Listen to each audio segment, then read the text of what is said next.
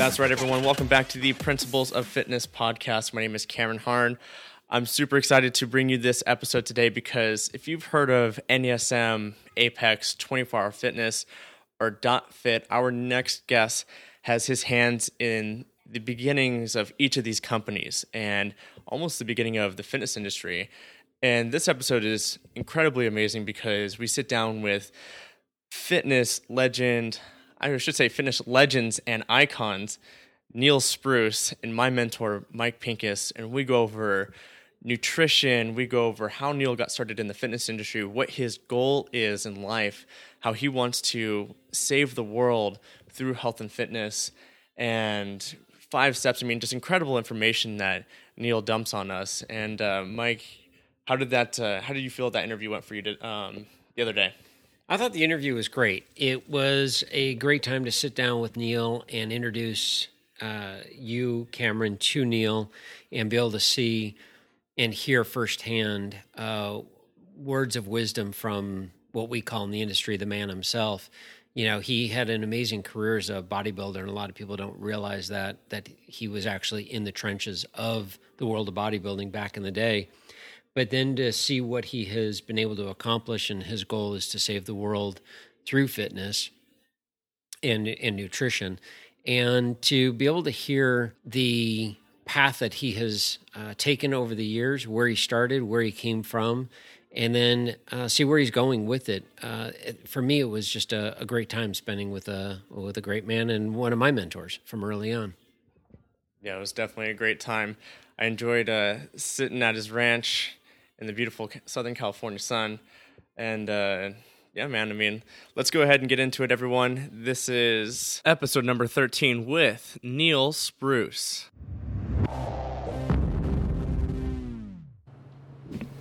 All right, so now we're live and we're recording. So anything that we say can and will be used from this point on.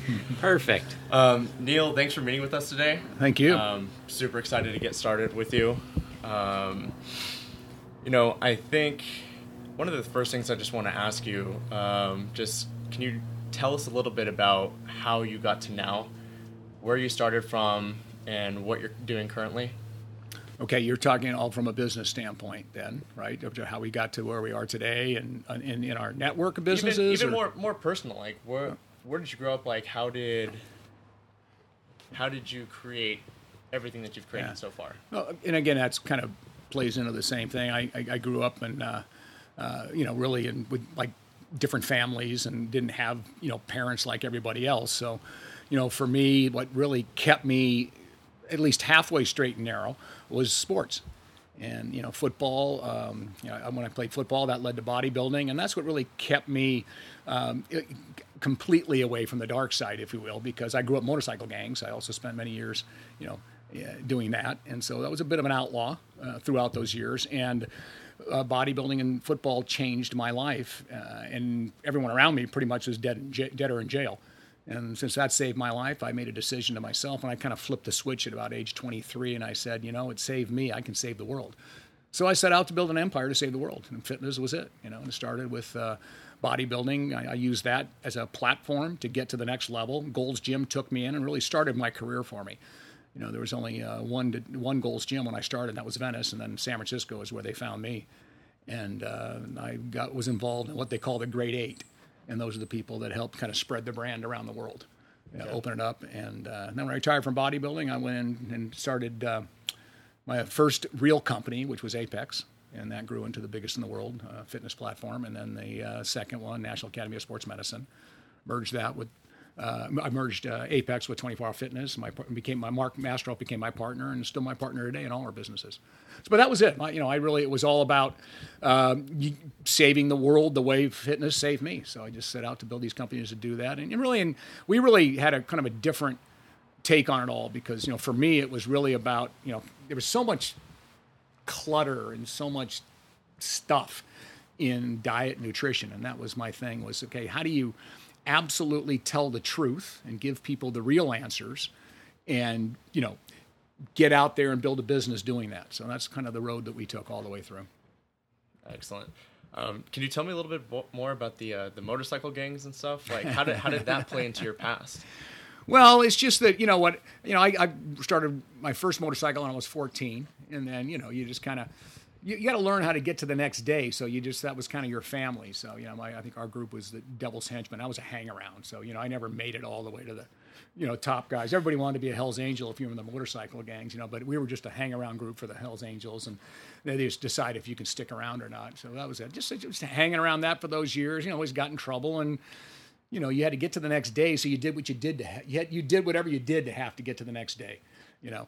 But you know, I was a mechanic during those years as well, you know. So, I- so I made a living, which was unlike most of my friends. They had other th- other they were doing it in many other different ways, you know. And then of course, sports is what kept me from going drugs and alcohol or any of those things because I had to be okay to, to play, and I loved to play. Mm-hmm. And then I got into bodybuilding, and so that was that was really it. It was just a the typical life of an outlaw. You know, nothing, nothing really any different. You go into a bar, you beat people up, you, you, you need something. You know, it's just kind of, kind of the way it was. And then I, again, I did, I left that life, and that was, you know, and went into business and took all my energy and put it in that direction. How did you get involved with it in the first place? I mean, you said at 14 you got on your first motorcycle. How did that turn It's into? just the people around me. You know, that was it. I just uh, when you were when you Harleys is all I ever had. So when you ride Harleys, back in my day, we, uh, now I make the joke today. I go, the only guys that had Harleys in my day were bad guys. The only guys that have Harleys today are rich guys. Right. You know, so it's a, and so you know, so when you had a Harley, you were just automatically a bad guy. Yeah. So you attracted bad guys, and bad guys attracted you. So that's how you kind of got into it. You know, they got to like. I was always the youngest. Trust me, there was nobody in gangs at age 15, like in motorcycle gangs. They're all older guys. I mean, they would come to my football games when I was in high school, and these are like 25, 30 year old guys, you know, and you know, coming they'd be coming drunk. Cheering you know, you so yeah, cheering. Yeah, so, Was this up in the Bay Area? it was Bay Area, yeah, Yeah. yeah, San Francisco, Palo Alto area, the South Peninsula. You said at 23 you kind of have a shift Yeah. in your perspective or in your life. What influenced that? Were you seeing people that you were close to kind of falling off or getting arrested? I'm assuming with being in a gang. Sure. I mean, we were, you know, I got to the point where if I went any deeper, I would have been in trouble like everybody. I would have gotten you in some really bad trouble. So I didn't, and uh, so I left. I, I, I- I flipped the switch at that point, and plus everybody, you know, there were guys were dying, and you know, you're just they're in jail. So I just at that point, I, I just said to myself, you know, I just I had seen Claire. I was so hooked on bodybuilding Were you right you around were then. lifting it? Yeah, I was lifting. I was lifting for the last the two years before that, and that's what really got me into it. I decided I was going to compete, and once I got to that point, there was nothing left to do other than train, eat, work, and be on the straight and narrow in order to do that. So Where were you getting your information back then that you now give to us? Okay, well, peers back then. So you know, every, everyone it was just muscle magazines is where you start. You know, Right, back right. then it was Weider and Hoffman. Those were the magazines you read and pick up a book. And at that point, uh, you know, Arnold was you know competing in the Olympias during those years, and so you'd kind of pick up one of those book, Franco Columbu book, and you'd read those things and just pretty much mimic what they did. So it was really the peers or the people you aspired to be. You just read what they were doing, and and they were very well. They were ahead of their time. I mean, they. they it's one thing I can tell you that these guys knew how to build muscle and feed muscle, you know, and how to diet and, and so forth appropriately. It's not like it's a whole lot different today, other than that we're talking about bodybuilding now and Right. building large amounts of muscle. You wouldn't want to train that way if you're a functional athlete, you know, or if you were, uh, you know, be in different planes of motions, or even just the average person on the planet that wants to just stay in shape and be functional into old age. You're certainly not going to be working out in fixed planes of motion with Right. heavy, heavy stuff, you know. But I loved it. I loved lifting heavy stuff. Right. You know, that was more fun than actually the bodybuilding competition itself. Oh Did, yeah. did they cover in in the magazine, the books, and everything? Did they actually discuss nutrition? Oh yeah, oh yeah. Nutrition. One thing you learn as a bodybuilder that nutrition is far more important than training. Training was it, it- we all love to train. No one, but eating was a pain in the ass. Right. You had to pack your food, make it, eat every three hours, whether you like it or not. Off season, when you're trying to put on muscle, you're stuffing yourself. You're just full all the time. Getting ready for a show, you're dying of starvation. You're literally, we call, you know, your last six to eight weeks are what we call death days, because you got to train. And this is we overtrain back then, four or five hours a week, and four or five hours a day. I mean, you know, and in splits. I mean, we're so stupid. But we, but, But it worked. but it well, it did, you know, because you just, you know, but, but you, we could have been a lot better if we didn't overtrain, you know. And of course, that's what you look now. Athletes, your top bodybuilders don't train as much as we did. They're, they're much smarter than we Right. are today. You know, and it's, you know, and let's kind of just not talk about the drug side of it because you, whether it be natural or not, I mean, it's kind of the all of it's kind of the. It's there are a lot of different things about bodybuilding today than there were in my day. Um, but you know, yeah, without a doubt. I mean, it's the same thing in pro sports. You look at pro athletes now; they don't train nearly what they did in the '80s. In the '80s, guys were breaking down all the time. Nowadays, you know, because there's so much money in pro sports, they have to know how to train, and you can't overtrain. It's like in football; they don't even have contact in regular practice anymore. You know, it's all thud speed, which is different because you know that it's just too much going on, and you know, good things are a lot of things aren't good for the body. So yeah, I mean, but yeah, we learned about nutrition, and that was the most important part of our job, and it was, and that's how I got into it because I got turned on by nutrition, like like just some light went on inside my body because I, I saw what it did to me. You know, when I was uh, you know when I was in high school and, and living with this family, uh, you know, I didn't really have any food. So, you know, I was like, you know, before football practice, I was always starving, you know, and I was never the guy that finished wind sprints anywhere near the top group, and I was sure. never the guy that could, I was always tired, you know. And then one day I, I, I happened to have access to like five sandwiches, right?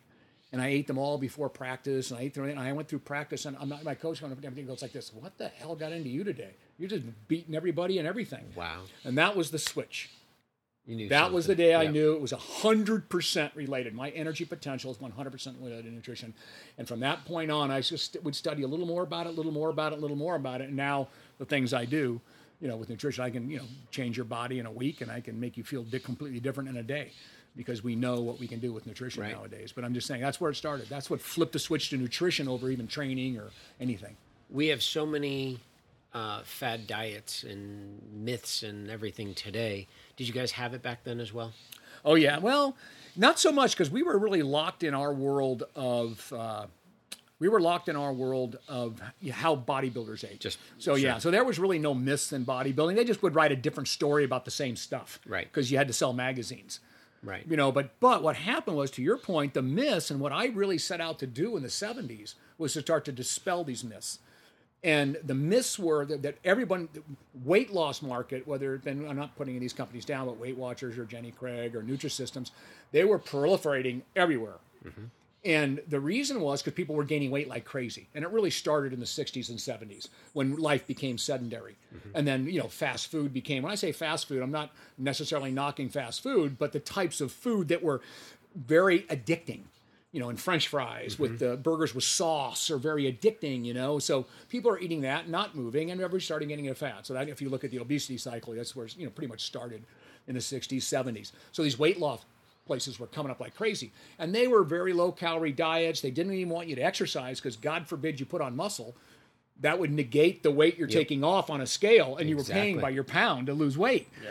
So they didn't know anything about exercise, and so but they were you know giving you low calorie diets and so forth. I, I really wanted to get rid of that stuff, and then the phony testimonial. I wouldn't even call them phony. They were maybe they were real, but that wasn't really the truth of what's going to happen to you. The rebound effect from some of these diets were really nasty.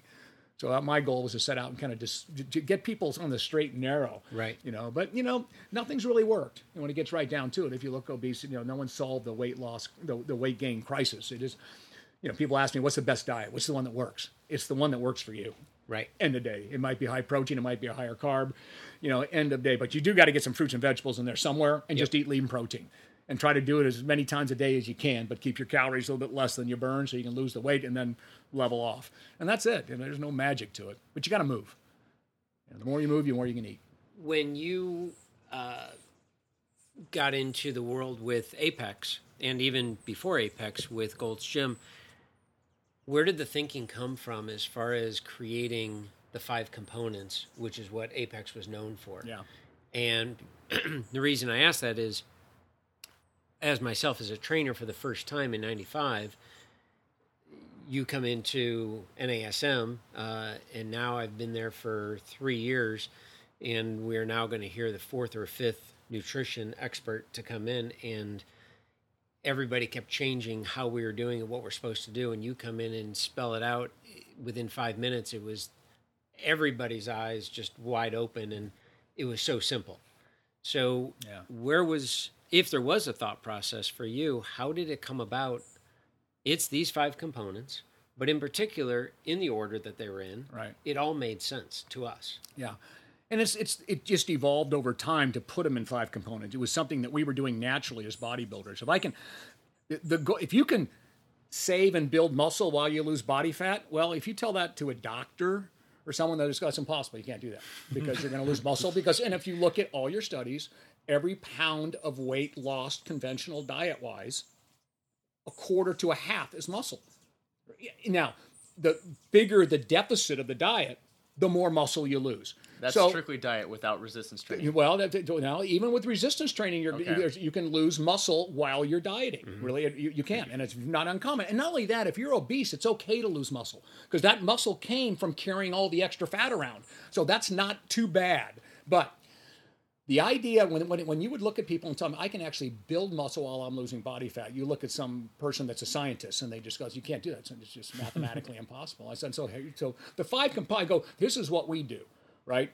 So you know, whereas our food intake decides, okay, what we're trying to do is starve fat and feed muscle. So our food intake is is going to be either more than the calories we burn if we're trying to put on muscle, or it's going to be less than the calories we burn if we're going to lose fat.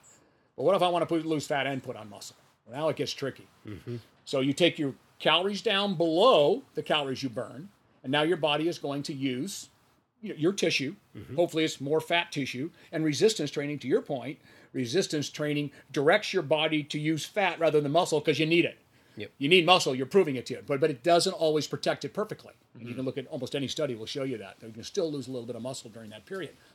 So as we're now taking fat away and even a little bit of muscle, and, and our second component then at that particular time is looking at we, we would also add cardiovascular work. And the reason we would add the cardiovascular work, okay, the first point where diet is a little bit less than the calories we burn, but cardiovascular work allowed us to have more calories.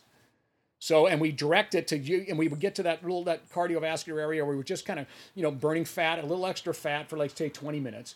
And then the big one, now, now you've got what you've got now is you've got a bigger deficit, right? And you've got food that's giving you your energy and so forth. It can't be too big a deficit, but there. But you're also kind of directing body from a cardiovascular standpoint to use fat, right? And then you're getting to your third, and that is now you've got this deficit. Now you're going to feed that deficit with nutrition without calories. And that was a supplementing piece. And that mm-hmm. was the magic to the whole thing. Supplementing with your amino acids, with proteins, with no calorie, with low, less calories. So you're stripping it from food.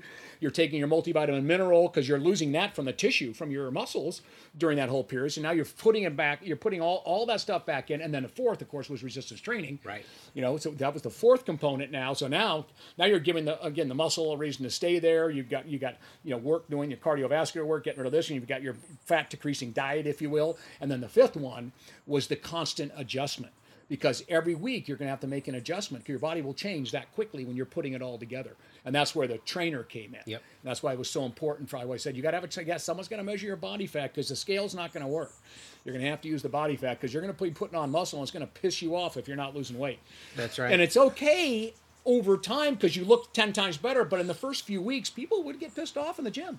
Yeah. They would go, God, I put on, I- I've gained two pounds. I mean, I've, my, my, my pants fit better and everything else, but I, but I want to lose the weight.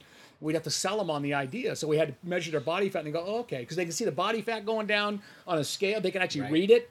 That made them happy. Right. So we had to do that. So that's how the five components came. And by the way, I wrote the five components on a long plane trip to Africa. Really? Yeah, I was uh, doing a seminar, a group, uh, a group of clubs, the Virgin Atlantic, uh, Virgin Clubs, uh, Virgin Atlantic. I think that's the name of them now, but they were that's, they were a sport and health club back in the day, South Africa. Okay.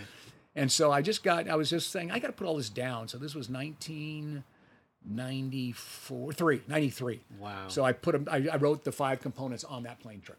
92. But I've been, already been doing it and Yeah, kind yeah. of teaching it, but I never really put it all together in one and then stamped it out. And then we used that in 24 hour fitness. We used it around the world forever. Oh, for Yeah, us trainers, yeah. that was Yeah, that was the magic formula. it was is exactly Yeah, it. That was uh, for a lot of us. That was our aha moment. yeah, because you know the, the problem with supplements is that's another one of those nasty worlds. You know what I mean? Right. With so much crap and, and, and things out there. today. That's what I mean. it's Yeah. Well, not ju- not just that, but I mean even but back then, you know, you had you know the muscle magazines talking about putting on 30 pounds of muscle, just take this amino acid or something like that. You know, and it's just it was crazy stuff. But let's make it let's let's let's be absolutely true here. You do need to supplement if you're going to put on muscle and lose body fat at the same time. It's impossible not to. And plus, there's, you're in a you're, you're in a anytime you're in a calorie deficit, you're in a nutrient deficit. Correct. And you've got to at least get the nutrition back in, just from a health standpoint. Correct. You know, during during those type of dieting and so forth. So it's almost criminal not to supplement during that. But that's that's just simple little stuff like multivitamins, fish oils, and things like that. But to put on muscle, you know, you know, using the essential amino acids before and after workout, using protein in that window before and after workout are important things that we learned over the years that can make all the difference in the world. So you went from Apex to NASM. Is Yeah, Apex went? was the first company I started, and then what happened with NASM? Um, and to Mike's point, when I started there, all I did was I actually licensed the name, and I, I, I licensed it in '96, I think, to use the name. Bob Goldman still owned it; he was the founder of it. And then I, I use it, and I built a s- a s- I built another course. So we had the five day course, which is the one you took, and which was the crazy one. I mean, no one in the world had ever done anything like that. I mean, NASM was this diamond in the rough when I discovered it. You know, Tom Purvis and, and Nick Oh, yeah. Simon, those guys were Yep. the bomb. They were the bomb. I just love listening to them. Yeah, and uh, they're still around. They're, you know, Oh, at least Tom's still big time. And uh, so they, um, so I licensed the name. I said, listen, I got to build another course. That's just too long. I can't put it in our clubs because it's just it, I can't get trainers to do that. So we built a two day course. Yep. And uh, then we, we, we got the two day course and a five day course would be the advanced course. And then and then we had Tom taught them all and Mitch. Uh, and then I brought in some more. We grew so fast. It was crazy. And then we grew so fast, I go, I'm building someone else's company. It's not even mine. I just licensed the name. So I kind of put the feet to the fire to them and said, "Okay, I'm going to walk away and do my own thing. And they said, okay, well, we'll sell it to you. So I bought it in 97, I think. 98, right in there. Right in there. I bought, I bought it. And then we, then I brought in Mike Clark's team because I didn't know anything about exercise. I was a bodybuilder. What do we know about exercise? With the average- I was just one big guy, right? Uh, so uh, I brought in Mike Clark, and that's where we got the OPT model. I bought his company and merged him to get, put him in there. Uh, I made him a partner after about three or four years, and uh, you know, a- an equity partner, and uh, we built it what it is today, the biggest in the world, and it still is today. In fact, I'll be speaking at their conference here next month, I think. really. Yeah, Spectacular. yeah at the Optic conference. How did you find Michael? I, you know, someone told me about him. In fact, it was Rod Korn, uh, Okay. which is uh, one of the guys I work with today, even because we have a new, uh, we have PTA Global now. Um, but um, yeah, he, he was the one that introduced me. He said, "You got to listen to this guy. This guy's phenomenal." So I listened to him. We met, and I go, "Okay, this guy definitely sounds like he he's got it all here." And so I just, uh, he was working with a bunch of athletes at the time. Not that I really cared about that. That wasn't important to me, but that was kind of his business. But I realized that this is where that, that connection happened. I realized that the training of the future isn't you know the, the, what we were teaching people and you know the sets and reps and fixed, fixed planes, planes of motion and so forth it really was going to be more physical therapy which was functional training. And, and, and, and gary gray you know uh, give him most of the credit for being the father of that you know so he helped us a lot with NASM mike took it kind of to, to a different level Correct. you know with opt and really and, and, and really took functional training a different place. And when we started putting it in our gyms certifying people through NASM and functional training, and like we were doing with the OPT model. I mean, we took we took more heat. Trainers resisted it; they oh, didn't yeah. want to do it. I mean, every pioneer's got arrows in his back, and nobody had more than me. I can tell you that right now because we just we we challenged tradition. We changed the world overnight in gyms. It took us like five years, but I'm saying that's basically overnight, considering what they were doing before and what they're doing today. You look at it; it really all started with NASM, Correct. with what we what we Yeah, did at that particular absolutely. point. Yeah. Yeah, well, bodybuilding set up our, our industry. Oh, absolutely. it I was- totally agree. Yeah. Yeah, yeah. it was the foundation for personal training. And to go from, you know, fixed planes of motion to, okay, now we're going to go and explore different planes of motion. There's more than one, guys, that we can do i- in a training session. You know, I can see that there's there would be some resistance with it. Do you remember um, some of the numbers that you did when you first came on to NASM? What were they doing before? And then Yeah. when you switch it from that five day course to the two day course, like how did it change for them? I can give you a, a, a rough estimate. I know we, we they were doing about twenty five. How many? How many? There twenty guys in your class. Let's just give me an example. Probably. Yeah. So every they were doing that every two months. So Okay. tw- they would certify pe- twenty people every two months. And let me jump in there for a second. Okay. They were they were so proud that they had a 40% passing rate Yeah. Right. Oh my back then. gosh. Right. And Neal comes in, and I remember the conversation we had back then, and he said, "This isn't a business.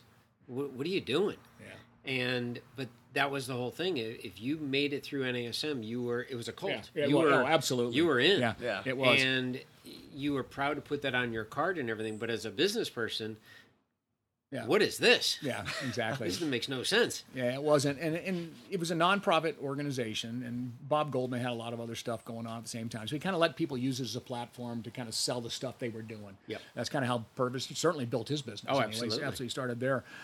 But you know, the other thing about the forty percent passing rate, I would look at it and go like this: Well, you should be embarrassed of that. It just means you're doing something really wrong. Whether you're not teaching them the right stuff that's on the test, Right. or the test is really screwed up.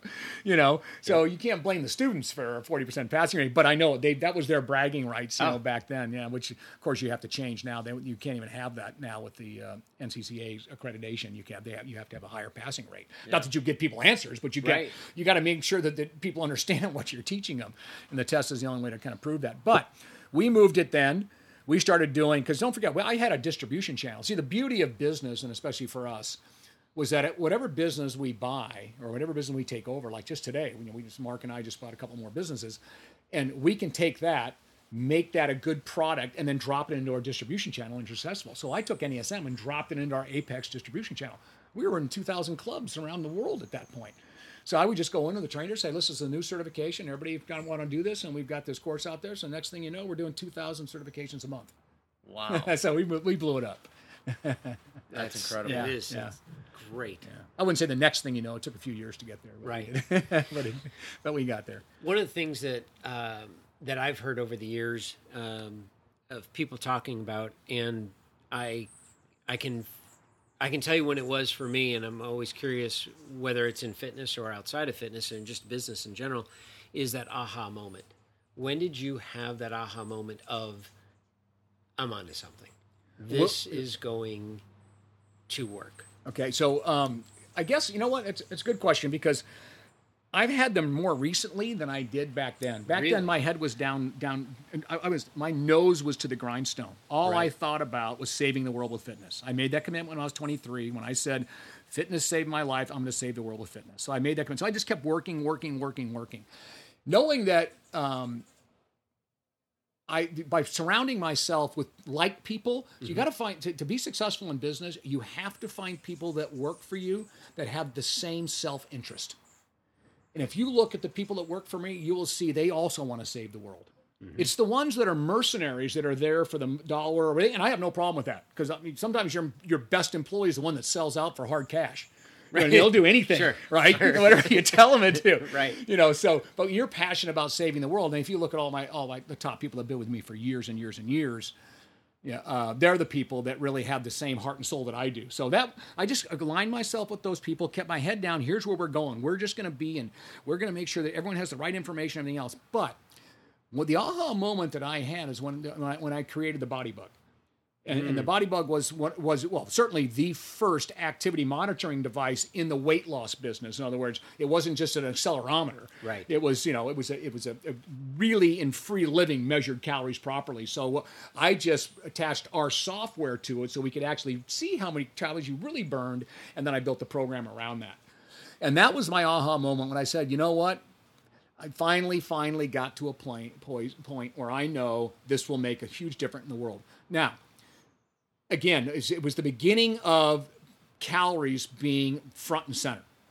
And since then, and since that day, um, I was part of a committee that actually was involved in making those decisions about getting calories printed front and center all the way around. Because I was I was invited to this conference and I spoke at it along with a Harvard professor. So here's a guy that never made it out of high school, barely. barely. you know, I'm, I'm, I've got to go with this Harvard professor. But they liked me more for some reason. These were all big top CEOs in the world of food companies, all of them, because they were worried about being sued by being the next tobacco right? Really? They were all these companies. So they brought me in undercover and they said, listen, we're going to talk about what do we need to do. And I said, you got to get, you got to start telling people how many calories are on stuff and you got to call it out front and center so that you're not the bad guy. You know, so they can make their they make their decisions and so. forth. And I went through the thing with the BodyBugg and I showed them what we do and all this Right. and that really changed the world. And then of course all the knockoffs you've seen, all the activity monitoring device came from that. They all came from the BodyBugg. The BodyBugg was ugly. It was a big old thing on your arm. But that's the only way you can accurately measure calorie burn. The other things out there, like whether it be Fitbit, again, I'm not knocking the company, or any of the other ones, Jawbones, or any of these things that they, that had come out, they're not accurate. They're not even close in, in many different things. They're accurate in some activities, but they're Right. not in others. And I'm this psycho for being accurate that I couldn't, I didn't, why I had to have a clinical device, and the BodyBugg was a clinical device. It had all the white pages that proved that it was the best measuring tool for calories and free living that there was. And so I was able to build a good program around it. And we were wildly successful. We sold millions and millions Oh, because yeah. it got in the Biggest Loser. Because it Right, was the first, right. the Biggest Loser put it on, and uh, we, were, we were on the ground floor for the first four or five years. The Biggest Losers. I did the seminar for all the contestants, You know, as Right. Jose came aboard in the very beginning. And uh, we, so we were deeply involved with that show, and the BodyBugg could tell us how many calories they were burning. We would, am- crazy amounts, needless to say. You know, too many. I wouldn't, Yeah, put, I wouldn't put a customer exactly. through that. That's for sure. Right. A client through that. But yeah, so that was that was an aha moment for me. But nowadays, you know, I've got this, you know, the, the thing I, I call play span. And uh, there's lifespan, there's health span, right? Those are the two uh, things that we all know. Life is how long you live, and, and health span is how long you're really functionally able to take care of yourself, you know, in, in life. And that's what we call health span. And unfortunately, there's a big gap between the two in the United States. We break down, we spend the last 10 years of our lives on machines or triple bypasses or whatever, and no one wants to do that. Then there's play span. How long are you able to do the things you love to do, right? So if you're a cyclist, your goal would be your play span lasts as your lifespan. That means by the time you're 100 years old, you went on your last bike ride. You came down, parked the bike in the garage, and you died. Yep. Okay, you're a golfer. You're on the 18th green, right? Yeah. You make your last putt, but you're 102 and you die. But you were doing what you love to do. You weren't doing as well as when you were 25, but you're still doing it. So I call that play span. So I've been around the world doing a world tour. I just got back from uh, China and England about what do you have to do to take your play span to that level. And so, from a nutritional standpoint, what do you need to do? From an exercise standpoint, you need to stay active, obviously, and keep your weight down. And but from a nutritional standpoint, there's just certain things that you need to do. So I've got this really unique formula of you know simple multivitamin. You know, if you if you're not getting fish two to four times a week, you know, an omega three that gets your omega index up to a certain place, and your multivitamins just your multivitamin mineral formula would cover anything your food isn't covering, but you got to eat the best you can, obviously. And the same thing with calcium if you're getting, and you have to do it all from womb to tomb. So it's not like you can just start when you're 70. There's, there's nothing curative about, well, I won't say nothing curative about nutrition as a whole, but there's nothing curative about supplements. They're, they're strictly preventative. If you can fill your gaps throughout life, you won't break down. You know, I'm not talking. You know, obviously there's genetic things that you can't, you can't avoid, but that's a very tiny, tiny percentage. No one's a prisoner of their genes, and 80% of all the problems that we have right now related to health are just from bad habits. And and and if you can nutritionally keep your body whole, and it's just a couple little simple things that you can do, you can play to the end. That's really what the goal is. So I, I so I had that aha moment on that whole thing. I mean, the deeper I get into supplements, the more and, and to know that you can do them right rather than wrong. Right. The more I know what we can do because we weren't supposed to live this long. I think that's the big thing. I mean, Yeah. when you realize we're, we're all supposed to die in our 30s, but we cheated death. You know, Alexander Fleming invented penicillin. You know, shame on him. the, the world changed the next day, and the, we uh, average lifespan was 49, and now you know almost overnight to 70. Now we're at 79 in the U.S., but we don't live well. We don't live well the last 10 years. Health span is only 68. So again, I think that's really that's the big aha moment I had was at that point. You know, where I realized, yeah, I really have I really have something very, very big right now. Very, very big that the world needs to know. And if every parent knew that, they'd make sure their kids had what they needed. You know, Right. right, now. Because they, they every parent has seen their parent break down. Absolutely. They've seen their parent absolutely. either go through heart heart failure. They've seen their parent go through uh, osteoporosis. They've seen them breaking their fall. They, they fall. You know, they've seen all these things happen, and they and or Alzheimer's or dementia. These most of these things are preventable by filling your body with all the stuff your body can actually use while it can use it. It's too late after when it can't use it anymore. You can stuff it all in there you want. It ain't going to do any good. Right. So anyway, that's, that's what I'm on to now. Love it. Why does it seem to be such an issue for the general population to understand that it, it's 80% nutrition or that exercise plays such a role in our health span and in our lifespan? Why doesn't it seem to be clicking for people?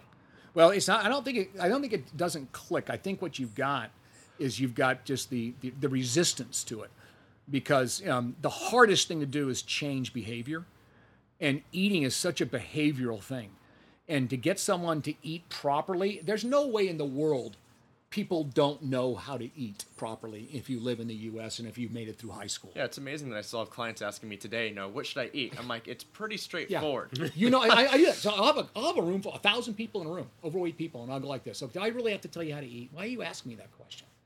Okay, you, let me ask you this. What's better? Salmon for your protein or a fried steak? okay, so they laugh. Okay, they go, okay, skinless chicken, okay, or a pork sausage. Okay, I mean, do, I- do I really need to tell you? Okay, lean protein fruits and vegetables. Oh, should you eat those or should you have a Coca Cola or a soda with sugar in it? Which one? What do you think? Right. Okay, white rice or wheat rice? Uh, what do you think? So I said, well, so why are we having this conversation? All you need to know is you, if you want to lose weight, you have to eat less. But now, again, I know it's not the most palatable thing. If you're used to eating fried foods with ketchup and sugar and all that, it's very hard to break that cycle. And that's why they're resistant. So they're looking for some magic little world different thing that goes, oh God, that tastes great and I can do it. That's just not going to happen because it would have happened a long time ago. Mm-hmm. It really is just finding creative ways to make food taste good that isn't fried and got sugar all over it or fat all over it because those are the things that we're addicted to. Unfortunately, that's evolution. We're addicted to sugar, fat, and salt. So, and every food scientist knows that. So they make food that way Do you get addicted to it. And it's just not really good for you. Right. You know, at the end of the day. So you got to figure out how to again work around those things. So that's what it is. It's, it's they understand it. They really do. That they what they sometimes they don't understand is that you have to eat less calories than you burn, and people don't know how many calories they really burn. That's the big. And one. that's what it really comes down to. But you know what? There's one thing that doesn't lie, and that's the measurement. I mean, like this. People lie, measurements don't. Math doesn't. and so I make it real simple. Uh, well, that ain't working. Okay. so I was telling Cameron at one point, I've heard your lecture so many times, just as you were just saying that people lie, measurements don't. Yeah. Um, that I, I almost could have done it word for word yeah. because it, it was it was made so simple for all of us to understand. And then if we wanted to go deeper into it, we were able to. And I thought that was uh, yeah great for the industry. See, making it to the gym is what thirty minutes a day, forty minutes a day, hour a right. day, right? Twenty three hours left to eat. That's hard. Yeah. To yep. eat right, it's really hard. Yep. Because if you're hungry, let's say you're real, you ever been really hungry, like you miss a meal, you've been really starved, and you got a steaming lasagna smothered in cheese over here, and then you got skinless chicken and broccoli over here. Well, of course you want this one. Are you kidding me? Right. And that's what your average person does, looks at, and, and that's the way they are. At some point, they give in, and then they go, "Oh, I screwed up. I might as well just finish screwing up." Yep. You know, and which is obviously the wrong answer, but I'm just telling you those. That's kind of so eating is really difficult. I mean, it's a it's a significant behavior change. You have to want it. So I always tell people it's motivation. There's no magic diet. You got to find one that works for you and eat eat as, make it as healthy as possible. But it's how motivated are you? If I had a gun to your head, like this, and I said, "You screw up, I'm going to pull the trigger," you would do exactly what you were mm-hmm. supposed to do. If I said, "I'll give you two million dollars on December 31st if you lose 40 pounds, and it's June, you will lose 40 pounds." That's motivation you know, we get all these stars ready for their movies and stuff right. like this, and people always go, "God, come on!" They all they all get to their goal. Well, they get paid twenty million dollars for a movie. You do whatever I tell you yeah. to do. it's their job. Right? Exactly. That's right. That's right. So that's the motivation. You yeah. make a living that way. I make a living being in shape. You know, so I do yep. curtail what I eat. I love to drink. Scotch and chocolate are my two favorite foods. you know, I, I lived. I always tell people that I, I lived a Spartan life as an athlete. Right? I ate clean. I didn't drink anything really until right. after I retired right? So um, I can eat all the scotch and chocolate I want. I'll, I'll, die of old age before that'll kill me now. no, so you guys that drank early, you're screwed. okay. Yeah, so, yeah, but anyway, but I mean, yeah. So yeah, I mean, I, of course, I would love to do a lot of other things and, and eat bad. Or when I say bad, I would. There's things I just stay away from. But that also gets you. You get addicted to eating good. I always tell people, you know, just do it for a few months and then you won't crave those same foods you used to crave. It's only in the beginning when you go crazy craving that pizza when you're losing weight, you know. And I think we all did as bodybuilders, of course. We couldn't wait till we finished, but you know, we made a living being bodybuilders, so of course you had right. to you had to clean up your diet. You go bad for a week, then go back to it, you know. That's what I like about some of these new things that are out there. I always let you know someone's going to maybe something good like the intermittent fasting diet stuff, right?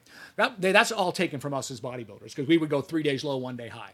So you go three days, pretty much all protein. You're even down below 50 grams of carbs, which wow. is some of these uh, intermittent fasting days. We did that for years in the 80s, and then you then you have a day where you load up the carbs and stay glycogen loaded, and it would last you until you'd be miserable by the second day. But then right. you go back to you always knowing it right around the corner. You can you pretty much ad lib. You know, you can you know you could uh, ad lib them, eat what you needed, what you wanted.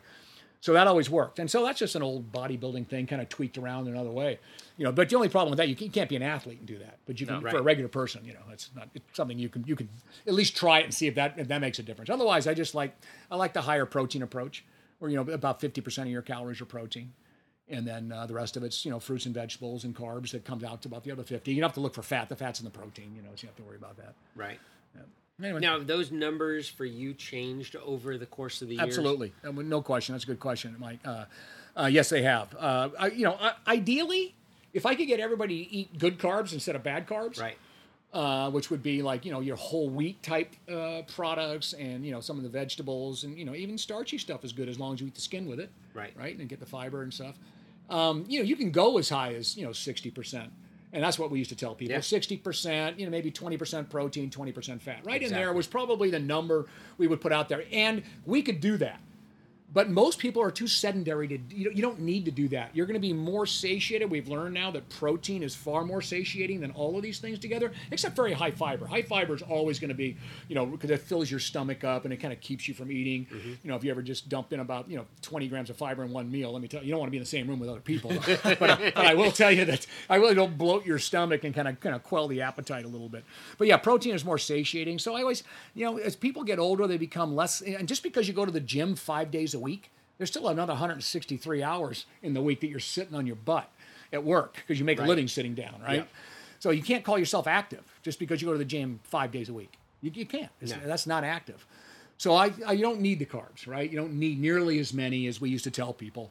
Uh, as you get older, you can just you get down around. You can go down around forty. You know, there's wrong. The zone diet works, and we used to make fun of it in the old days because we Twilight were because we were very active because we were very so active. We needed we were Exactly. miserable eating forty percent carbs as active. right. I was an active athlete. Even I played. You know, pick- I started playing. Went back and played adult basketball after I retired from bodybuilding. So yeah, my calorie I always always around there.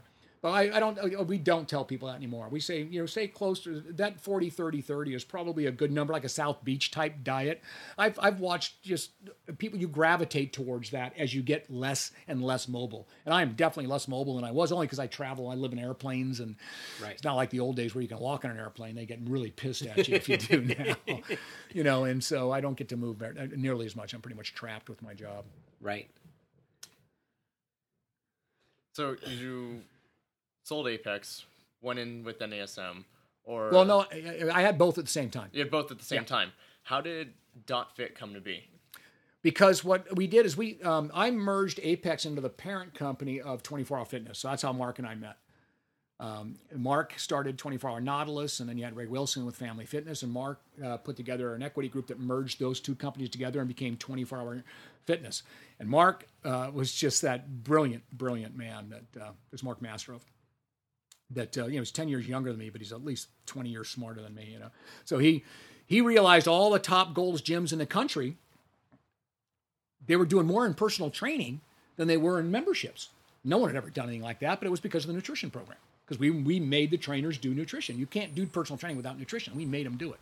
That was a Gold's Gym Nutrition. That was Gold's Gym. Yeah. Well, no, this was Apex. Oh, now. oh, Apex. yeah, don't forget, I left Gold's Okay. nutrition analysis. I left that with them, but they couldn't do anything without me. Yeah. I took the whole company with me. So we formed Apex, and so all the Golds were going to stay with me. They weren't going to stay with that program, so they stayed with wherever I went. So that's what we did. So we had a good God, we had a good 200 Golds gyms that had Apex. Okay. So Mark goes around looking at all these gyms. He goes, "Hell, let's just buy these gyms. It's going to be a lot easier." So I always make the joke in, in my keynote lectures. I go, "So Mark just went out there and got these guys together and bought like 100 Golds gyms in two days." it was unbelievable how he swept through the place and all the big ones in San Francisco and Oregon and Washington and uh, and Hawaii and all these ones that he in Texas. You know, he bought them all up. So I go, Shh. all of a sudden, Mark's half my business, right? Because they had all the Apex programs in these clubs, Right. And I'm half his business because I'm all I'm guy controlling all the personal training. So he goes, "We got to do a deal here." So we did. So I took Apex and I kept it. We kept it a wholly owned subsidiary, and it stayed under the, uh, the Fitness Holdings Worldwide, which is the parent company of uh, of uh, 24 Hour Fitness at the time. So we kept it as a wholly owned. Then we sold 24 Hour Fitness in 2005 to Forstmann Little, and it was a huge sale. In fact, uh, I'll give you, we sold it for 1.68 billion dollars, and 700 million was because of the nutrition program.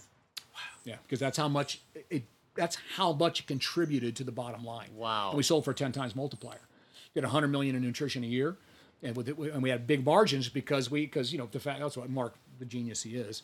That's why he bought Apex and put it in there because now your margins are not 50 percent, they're 70 percent because you own the company you're buying from. Right. So that's how we ended up with this crazy, crazy EBITDA. Yeah, well, he was brilliant. Yeah, he was smarter, way smarter than me. That's why we're still partners today. Right. So that was a great sale. We all made made out, you know, obviously very, very well. I got paid twice because I got paid for Apex and then for that, that that as well. And then NASM, I kept NASM, of course. I owned it. Mark and I were never partners in that. I kept that. So as we moved on, I when I when we sold that, I stayed on at 24 Fitness because I had to kind of contractually help them kind of move in with this new group. Um, but I didn't like being confined because they rolled Apex up into 24 Hour Fitness. So now Apex was no longer a wholly owned subsidiary. They wanted it for themselves. Well, you can't say that to me because I got to save the world, right? Right. So I left them in 2008 to start DotFit. So DotFit is nothing more than an evolution of Apex. And I kept NASM during the time, but we sold NASM during right after, right at the like 2010, right in there. Uh, we sold NASM, and I used a lot of those things because DotFit is a huge, giant platform. But I still have all the intellectual property of NASM in there as well. Um, we sold them at that time because everything was just per- it was a perfect world. It was a perfect storm at that particular time, and needless to say, uh, it wasn't just a lot of money. It was just the right thing to do, so I could take DotFit really to the next level. I dumped in you know millions and millions and millions into it to be able to get it to the next level. And of course, that's where it is today. So DotFit is really the evolution of everything we have done. It is just the you know sort of the final generation of what we're trying to do to save the world. So it's got the combination holistic platform of, of everything.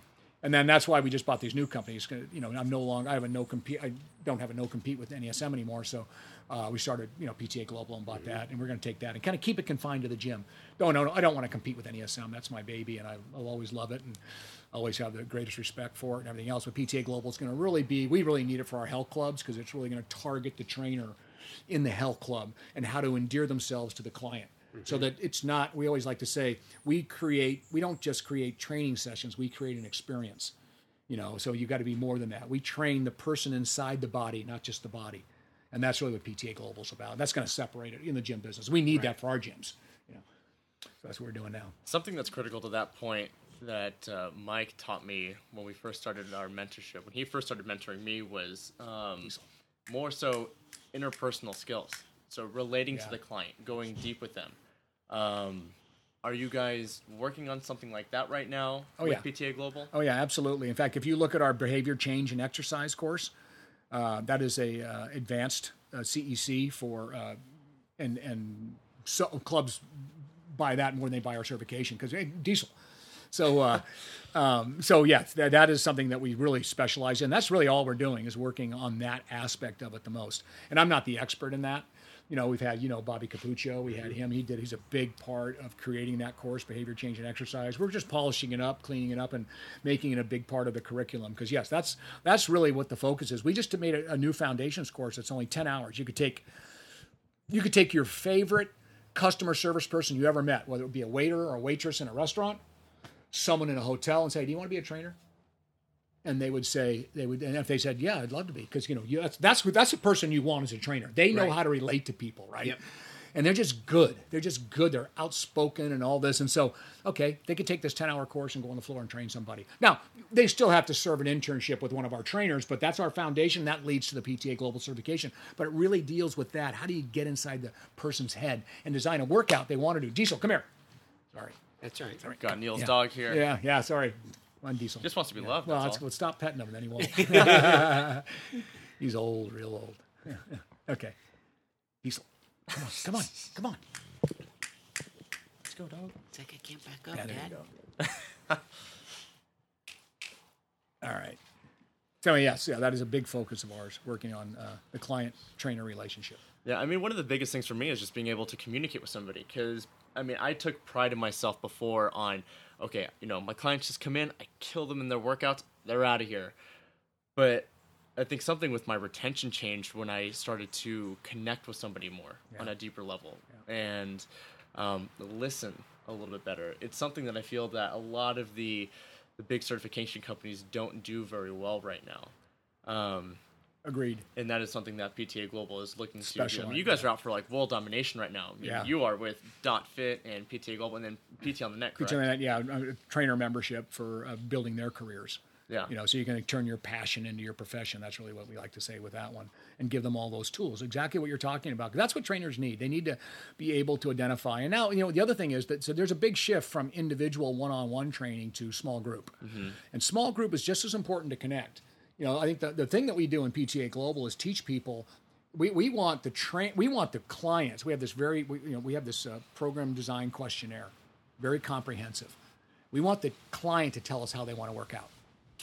You know, we the old saying, a package what they need into what they want. So let them mm-hmm. tell you, you know, yeah, I'd like to train that. Yeah, this, this, this, this, this. Okay, okay. And you take all your notes and you put it back, and then we goes into our little algorithm. It creates the, the really you get to pick the kind of program. This is this one is designed to them. So that's why we call it behavior change and exercise. We use the exercise to change your behavior.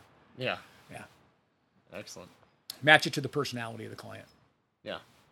And that takes, you know, that's just getting to know the client. Right. You know, it takes Yep, time. I even exactly. tell them, you know, it's going to take me a little bit. I need to get familiar with you Yes. and how you operate, how you communicate, how you interpret information, and also how you learn how to do certain exercises.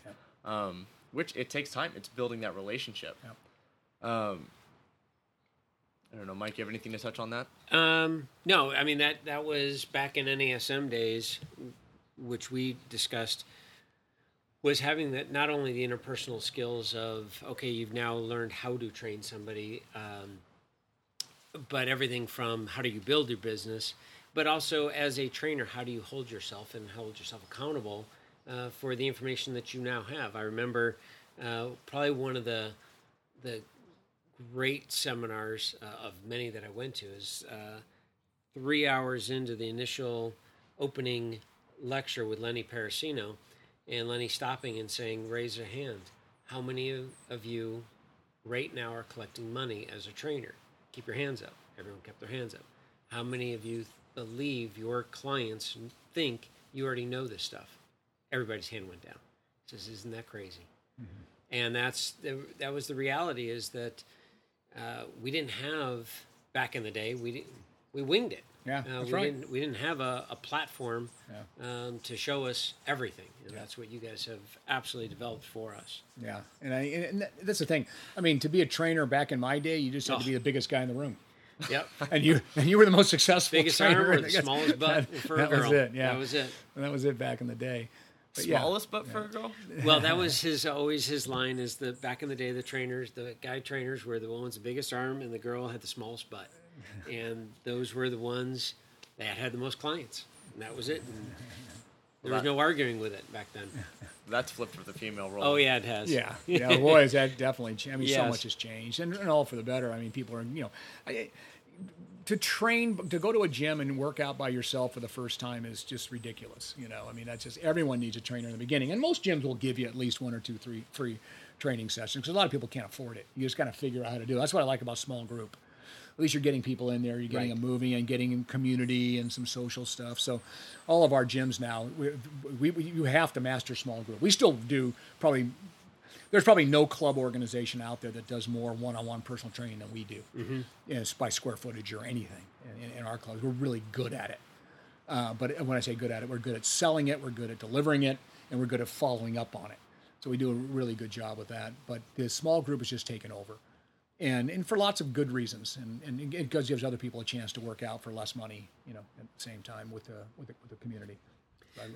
What are some of the challenges you face today um, that you didn't see coming maybe that were different from back in the early 90s even i mean we don't even have to go back to the 70s Yeah. but Yeah, I, well, what we see in business coming, you know, what really changed the world, another genius move by Mark, was the 995 membership.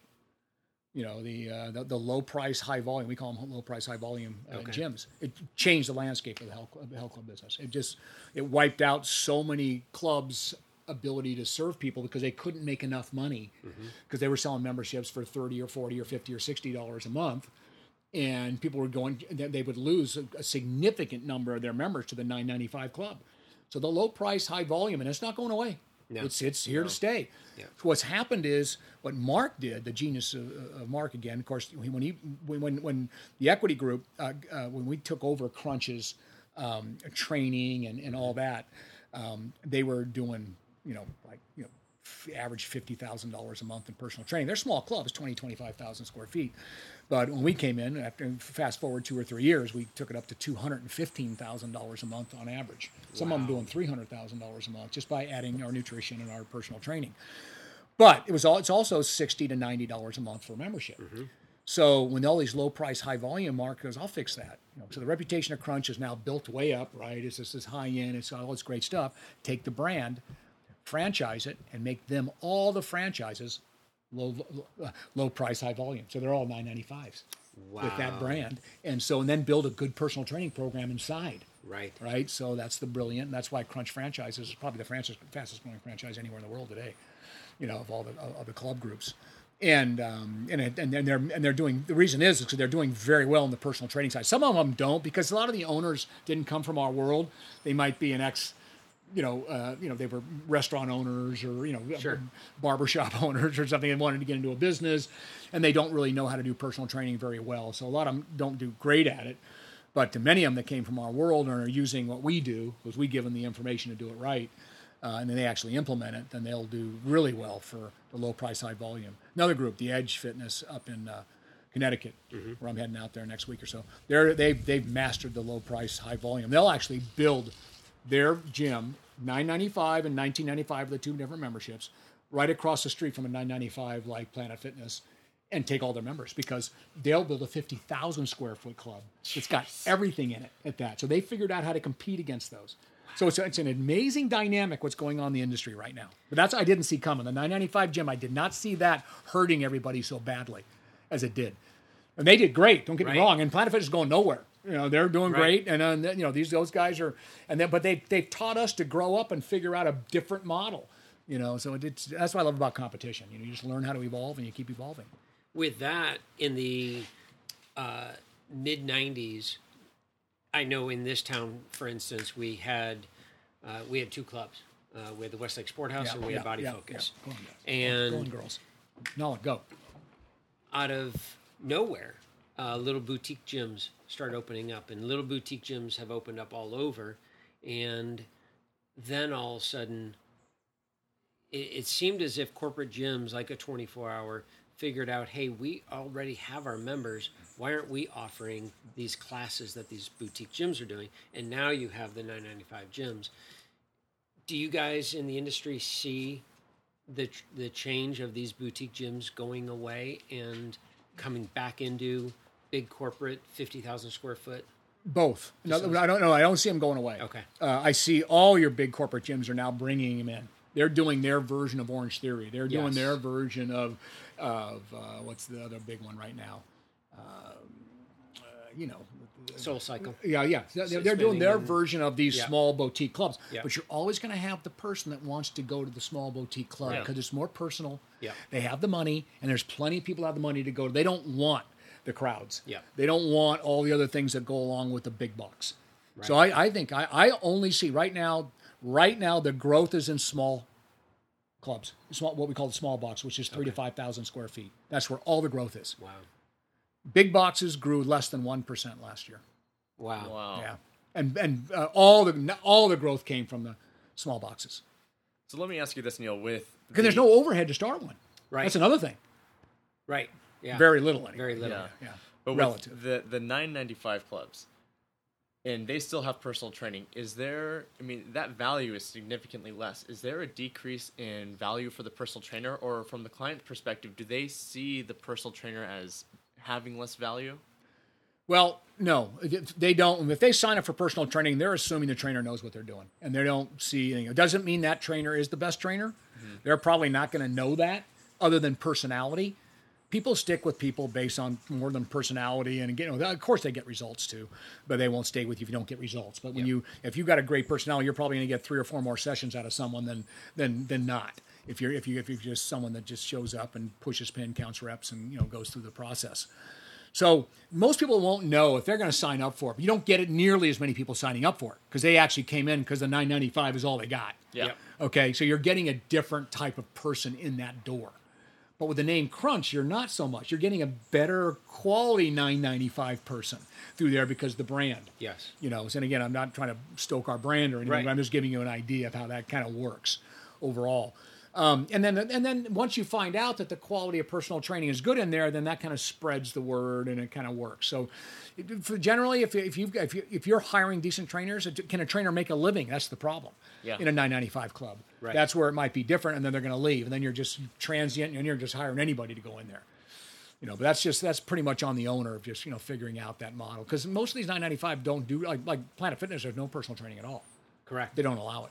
Correct. Yeah, and that's because that's their model. Mm-hmm. And I and I and I and I applaud them for sticking to their guns on that whole thing because they're a, a, they've been an amazing business to watch Right. and survive.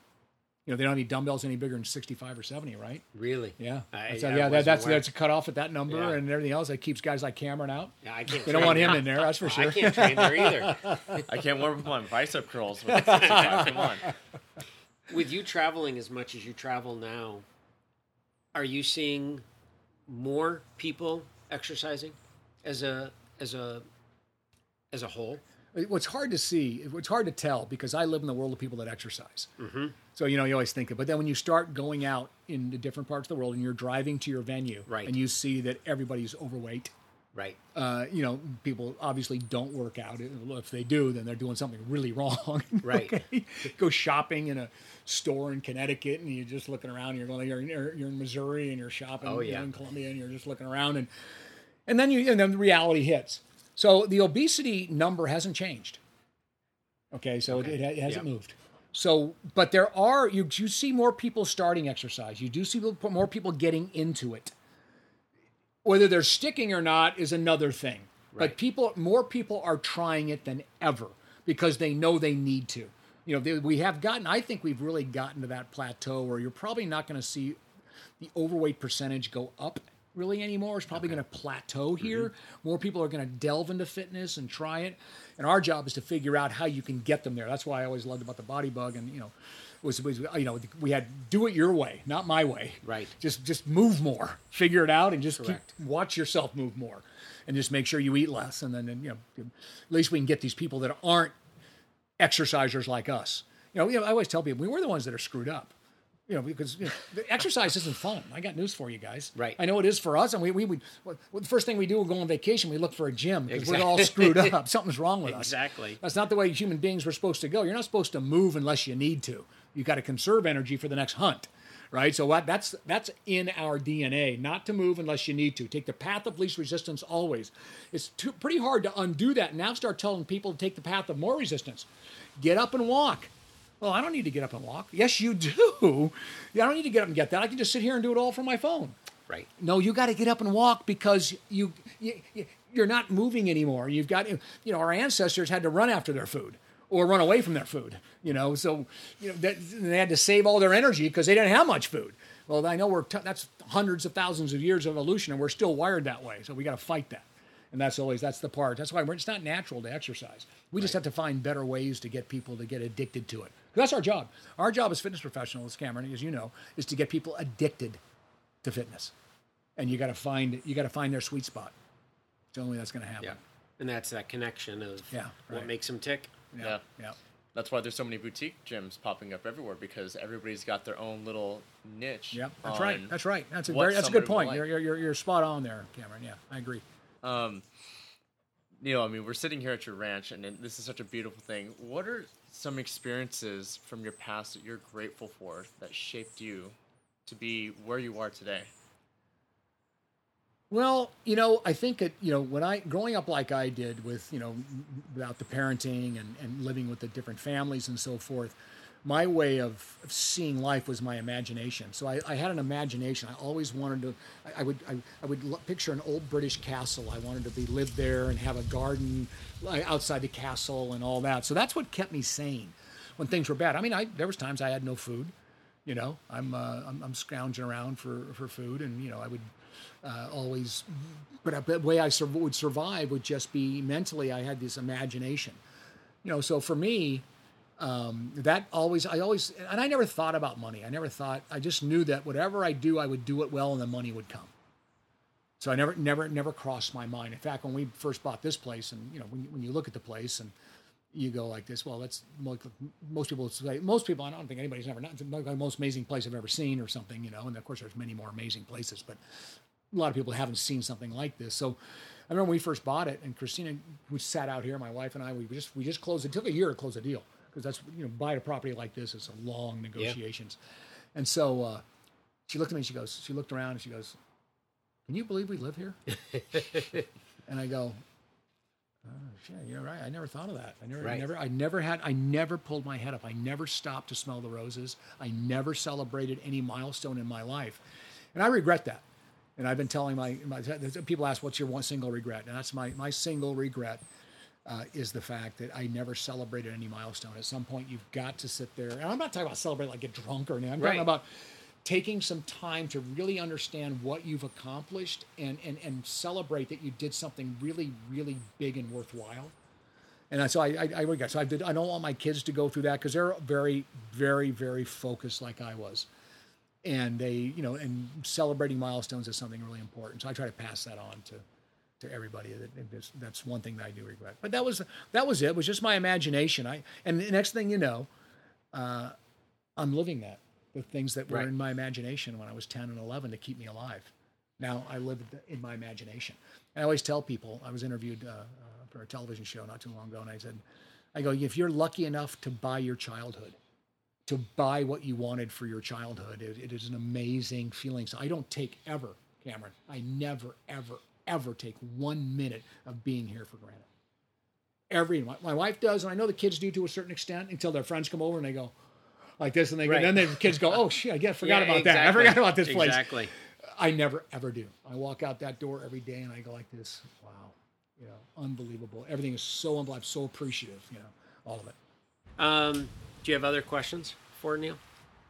Because I've got a, I'm gonna start charging you here in a minute. a host. Not at the moment. Go ahead. Go ahead, Mike. Take it away. So um, today, th- these are just some fun questions uh, that kind of get us, uh, Cameron and I, and everyone else that's going to be listening to this to get to know you more. Uh, what are some of your hobbies?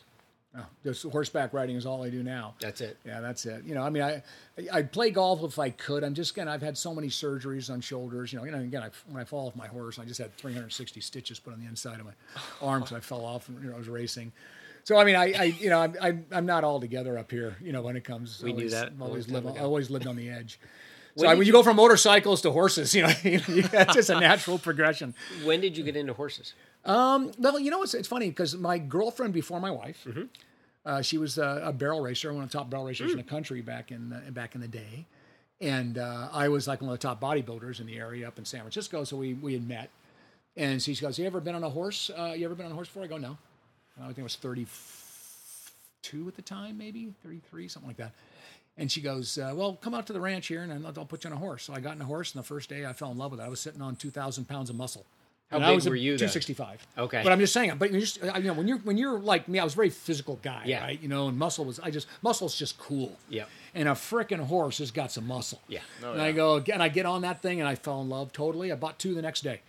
So I, but but what happened was right then Gold's was moving to me to Venice, so I had to move to Venice. So I, I was only had a horse up there for like a year, but maybe two. And I said, again, what'll happen is now I had to travel all over the world with Gold, so I was stuck doing that. I said, I'll get once I get married and have kids and get and coach my kids through sports and all that, I'm going to go buy a ranch, and I'm going to get horses again. And I stuck to that. 25 years later, got married, had kids, right? Yep. I got married and had kids, and coached my kids all the way through Pop Warner for football and everything, and, and, and basketball and baseball. Dropped them off at high school. They continue to play and still play today. Yep. And uh, and um, I bought the ranch though, right when I right when they went to high school. About, well, before that actually, a little a couple of year before, I bought this ranch. Got the horses, so I lived up to my thing I said 25 years before that. And then that, and I got the horses and I ride, you know, pretty much all the time. So that's really the only hot. Well, that and gardening. I do. I, I love gardening, and you can tell here this place is, uh, Yep. you know, pretty pretty cool to just walk around and stroll around. And then I got a cactus garden that I take care of uh, uh, in one of the good different garden rooms over there. So that, between that and those are the two hobbies. What's a perfect day for you? Well, my Morning- days all start at 4 a.m. My, Okay. my days all start at 4 and nothing ever changes, no matter what time I go to bed. You are because- a creature habit. Well, yeah, it is. It is I am. Yeah, but the other part is, it's what happens is, is that the, I always feel like no one else is up, and I'm going to get a head start on the world. And not only that, my brain's clear. I no no no stresses of the day of business or anything else. I'm clear, and I go into my intellectual property work, and I do three hours of straight intellectual property work. You know, which right now for me, I write some very um, you know in-depth, comprehensive treatises, if you will, on ingredients and dietary supplements, and you know, and and keep building it so we build better formulas than anybody else, and continue to be able to do that and support that. So I, that's pretty much what I work on most of the time. Um, and uh, I, that's where I lock in those first, and then I go down to the gym, which I we have a we have actually a couple gyms here, but a big one down below, uh, and I go work out for half an hour resistance training and core work and stuff. That's it, and then I uh, my wife and I go for a walk to the top of the mountain and come down Mm-hmm. with the dogs, and then I go to the office here on the lake and uh, spend the rest of the day there, and then I come home and sometimes I'll ride, and that's a day. That's a day I'll ride for an hour or so, something like that. You know, go back up the mountain with the horse, and we have go over the cross. We have trails all the way to the ocean from here, so you can you can actually do that. It's six hours, but it's uh, you can Beautiful. do it. And then um, and that's it really. And then after that, you know, I I love old movies, so I would like I always like to try to watch part of an old movie, but I'll fall asleep in 15 minutes. You know, so that doesn't Right. take long. The TV puts me to sleep. But that's about it. So that's really a perfect day for me. I never leave here if I didn't have to, because you know this place is. That's why I bought it because I feel like I could be anywhere. I could be in Europe right now. I could be any any part of the world, and you don't. We don't have any neighbors, and you know you're Yeah. kind of open here. So that's the perfect day for me now. You know. If you won the lottery, what would change? Oh well, nothing because uh, I have more than most people would win in the lottery. I love it. So, so there's nothing would change. Perfect. I'm already there. I got news for you guys. Yeah, Perfect. That's awesome. Uh, favorite color? Green. Favorite sound? Ah, favorite sound. Let me think here. Ah, that's a good one. You know what? I don't. I, I don't think that. I, no one's ever asked me that question before. I can't think about my favorite sound. Iron clanging. Oh, you know what? There you go. I, yo, God, Cameron nailed it. I love. Listen, go down. If you go down to my gym, I have the old Weider Hoffman weights down there, and when I squat, Yep. I want to hear the plates Yes. rattle when I come up. So I do not Yep. put knockoffs. No knockoffs on the No bars. rubbers, no So you can just hear them clang. I love that. Yeah, he nailed it for me. Perfect. That's still my favorite sound. Least favorite sound? Yeah, Uh, least favorite sound, I guess. Uh, um, well, I guess you know, sound of a car crash or something. you Okay. know. Favorite food? My favorite food is steak, without a doubt. Flank, but you know, I, I'll, I'll go with a leaner steak. I don't like a real fatty steak. Okay. I like lean, but I love red meat. I do. love Yep. red meat. Least favorite food? Um, it'd have to be a vegetable of some type. I don't care about. I do like, you know, as I've gotten older, I do like vegetables a lot more than I did when I, I had to eat them, you know, throughout Sure. bodybuilding because you had to fill your stomach when you're dieting and you just load vegetables up. And when you're dieting, anything tastes good anyway. But my least favorite food, oh, you know what? Uh, avocado. Avocado's my Really? least, yeah. Isn't that funny? Yeah. My and everyone loves it. My wife loves it, but I just she would have come out and told you that. Right. If you'd asked her, oh, Right. Neal hates avocado. I, I had to hold the avocado. I take it off. She goes, don't bring it and put it on the side, and she eats it. Yep. You know, and it's good for you. So don't get me wrong. Absolutely. You know, you Yeah. it's just I just don't like it. Just not your thing. Oh, Uh, oh, and butter. and butter. No, I've never had butter. I can't, I, I'll gag. Really? I gag on butter. Really? Yeah. So it's anything high fat. I guess. I guess. I guess. Yeah. I, that's what gags me. So you're not putting butter in your coffee. Oh, no, no, no, definitely not. My, my, I know my fighter son does. Um, uh, favorite word? favorite word. You're getting into some tough ones there. Um. Uh, I don't know. What is my favorite word? What's your favorite word? Let me ask you that. Hmm. Never been flipped on me. Yeah, see, I'm just curious because I mean, that's a tough one. I mean, it'd be something that I can pronounce that most people can't pronounce, maybe. Okay. something like that. Uh, here's one that you'll uh, appreciate. Uh, favorite curse word? oh well, I, I can't say it on the air. You can sure I? you can? Well, it's the F word for Okay. sure. Are you kidding? me? I mean, I, I use that. I use that, and I have to when when we have guests over here, I have to clear it. I go, listen. There's an old saying: you can take the kid out of the street, but you'll never get the street out of the kid. And every other word that comes out of my my mouth is the F word. Right. And I use it as a noun, an adjective, an adverb. It is everything. Absolutely. It is my favorite word in the world. Um, who would you like to have dinner with, dead or alive? uh, uh, Willie Mays. He's the you know I, That you know, easy. as you yeah of course it is and that's uh, um, Willie Mays is the when I grew up as a kid I would huddle on a transistor I would borrow a friend's transistor and listen to the Giant games when they moved here in '58 and Willie Mays was the most amazing uh, to this day. And it's so funny because you know I have a lot of good friends like Gretzky's you know, live over here and he's you know Wayne and I are really close because our kids play baseball together so we traveled around when he retired after hockey. And you know all the other celebrities we've worked with you know the Shaquille O'Neal's and Steve Nash of the world and all the people we've worked with. And I'm never I'm the last guy in the world who'd ever be starstruck right? But I always told Wayne I go Wayne I, go, I want to play golf with uh, Willie Mays because I just someday that's my that's my dream in my life. And he goes well I'll call him right now because he could do that right Right. I go no no don't don't don't, don't, don't because I don't know what I would say so I would be so starstruck isn't that amazing Isn't that around? Willie Mays Yep. and so that's I got to do that. It's on my bucket list. I've got to sp- have dinner with him or play golf with him or something. Absolutely. Just to be able to do that before I go, before he goes, because he's older than I am. Absolutely. Yeah. But he's still. I think he's doing. I think he's still doing okay. So that's the that's the one guy. That was an easy one. Uh, Thank God I had an easy one. yeah. Finally. What do you want to be known for? What's on your tombstone?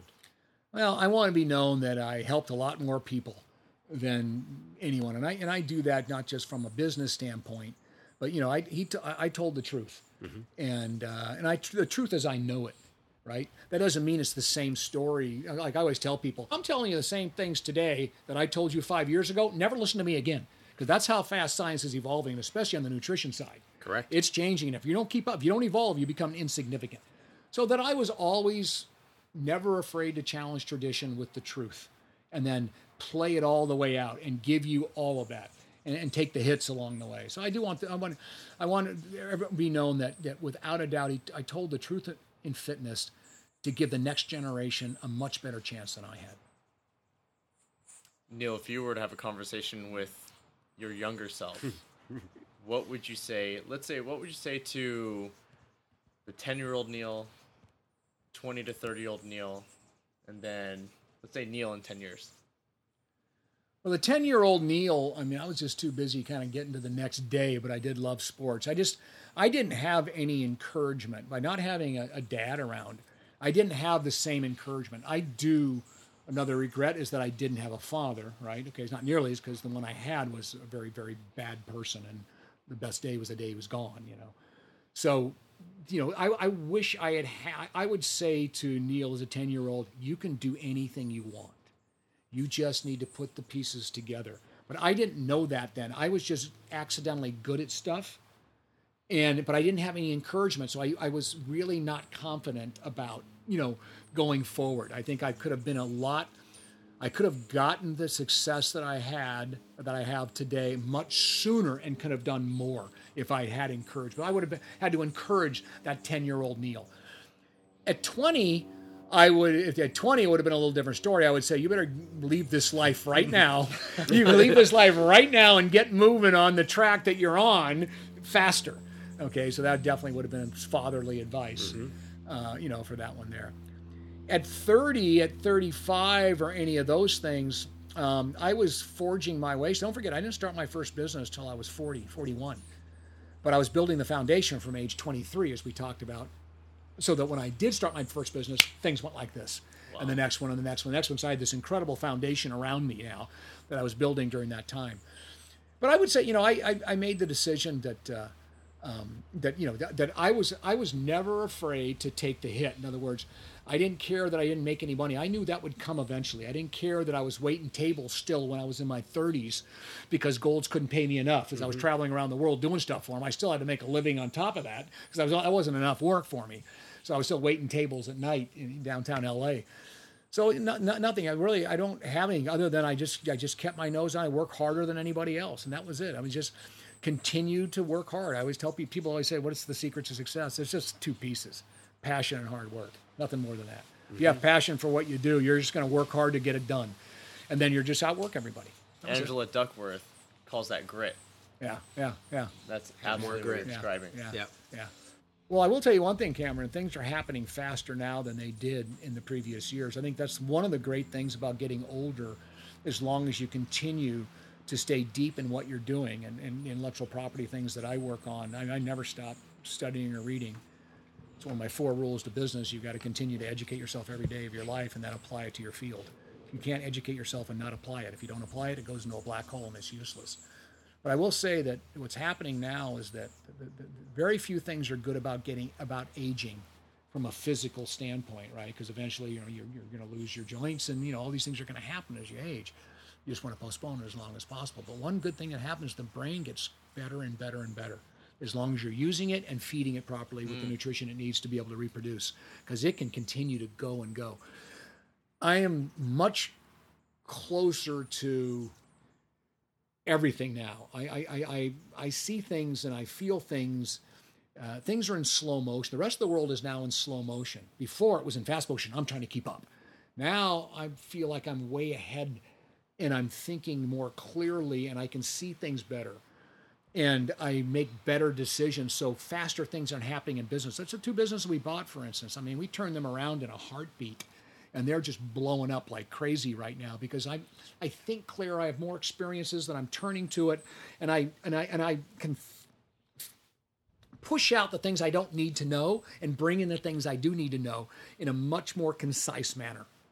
So that's the one great thing about aging if you're still in your field is that your brain look at your top scientists in the world. They're in their 80s mm-hmm. you look at these, these these guys here because their brain never stops working on the things they're doing and they feed their brains.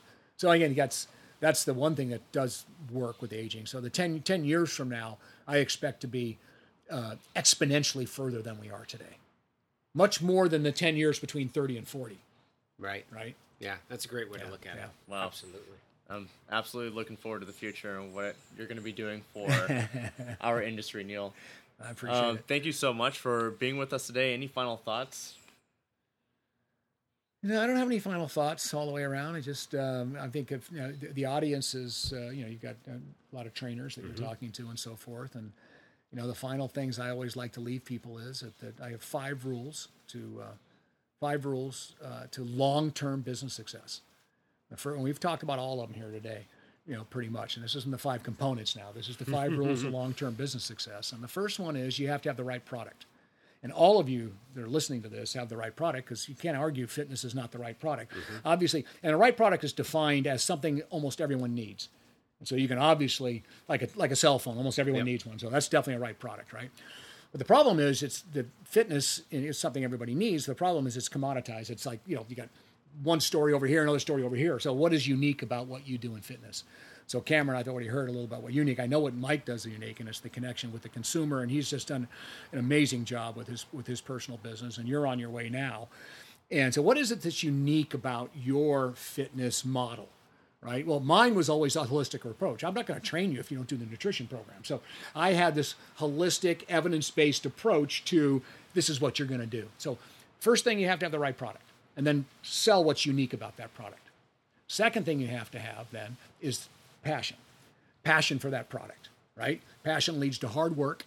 Hard work is an example you set for not just the people around you, but also for your your uh, uh, your clients, right? You work hard, they'll work hard, and they're embarrassed if they don't. You know, so I'm not talking about your clients. I'm talking about the people around you, like your workforce. You know, I just it sets the example for everybody. And then your third thing is commit. Commit to finish. What is it that you're set out to do? I set out to save the world of fitness, so my commitment's a little different. You know, I, I, you know, I, it, fitness saved my life, so I owe the world that. Every day, I'm thankful, I'm honored to serve humanity. So I'm committed to finish, and to my wife's chagrin, you know, she doesn't understand. We build the biggest companies in the world. We have more money than we're ever going to spend in 25 lifetimes, and you're still buying companies and building them. Go, I haven't saved the world yet. When I save the world, I will either save the world or die trying. So I'll never know if I don't. So that so commit to finish. So whatever you started out to do, Cameron, if this is where you want to be, commit to get it done. Don't give up. Giving up's too easy. And where I come from, uh, there are fates worse than death, and one of them is a life of regret. Coulda, woulda, shoulda. So giving up is the easy easy way to go. So stay committed. Hold yourself accountable to your vision. Keep delivering on it, and that comes to your fourth rule, and that's patience. Because it's really easy to get impatient about making money or about the things you got to do. Because life, you're going to have bad days, you're going to have bad weeks, you might have bad years in business. But you keep have to go back to look what got you here. Look at that right product that you built, and look at that passion you have for it. It's hard to find passion sometimes when you're having bad weeks. You don't even understand why you're doing this. But have patience, because patience is that virtue. It's going to come. I mean, I didn't have to start my first business when I tell you I was 41, 41, right? yeah. Okay, I was still in trouble when I was 23. 24. My wife met me. She'll say I was always in trouble. But I'm just saying, it's like I'm just telling you, it's like so you got to be patient. I was patient. I kept it down. I because if you're not patient, you'll go to the dark side, and you'll sell out. You'll you'll you'll do something hokey, right? You'll you'll you'll you'll compromise the fifth rule, and the fifth rule is integrity. And integrity is a choice that you you you have control of that. It's a choice you make every morning when you get up to choose the truth over popularity. So if you keep those five rules of business, there's no way you can't succeed. So I'll leave you with that. It's funny. I've been listening to you for over 20 years now, and every time, um, I, I oh I learned something new every time, and that's the first time I've heard those five. And as you are sitting here telling Cameron and myself, as a trainer of 30 years, it still hits home. And man, it, that just summed up every self help book, every motivational book, every. It was perfect. Yeah. Thank you. I That's my appreciate life. yeah, Good. thank you. That was good. Thank you so much, Good, Neal. good to hear. Good to hear. Thanks for having me. I appreciate it. That's it for this episode of the Principles of Fitness, everyone. I want to give Neal a special thanks for being with us on the show today, and a special thanks to Mike Pincus for being my co host. If you enjoyed having Mike on the show, please leave a comment. Also, like, share this episode if you enjoyed it. And here's a sneak peek of next week's episode with NorCal Fitness Summit founder Khalid El Mesri. Do you ever take a break, and what do you do when you want to kind of decompress? I do, man. I do. I usually will go for about three, about three months. Like I usually do this like ninety day sprint, and at the end of the ninety day, I usually will take a couple days. Um, where I'll, for me, I go, I fly back to San Luis Obispo. I'll head down to see my folks, Okay. and just kind of like slow, the slow life, uh, slow down a little bit. Um, San Luis has always been my kind of like place where I can go decompress and relax, um, hang out by the water, and just kind of re-energize. Um, so I, I usually have it planned where that's kind of my reward at the end of 90 days of sprinting and working hard is I'll go for a couple days somewhere, whether it's my, my folks or San Diego or, you know, just go somewhere and just disconnect for a couple days. To hear more from some of the best that the industry has to offer, please hit the subscribe button and stay tuned for the next episode of The Principles of Fitness.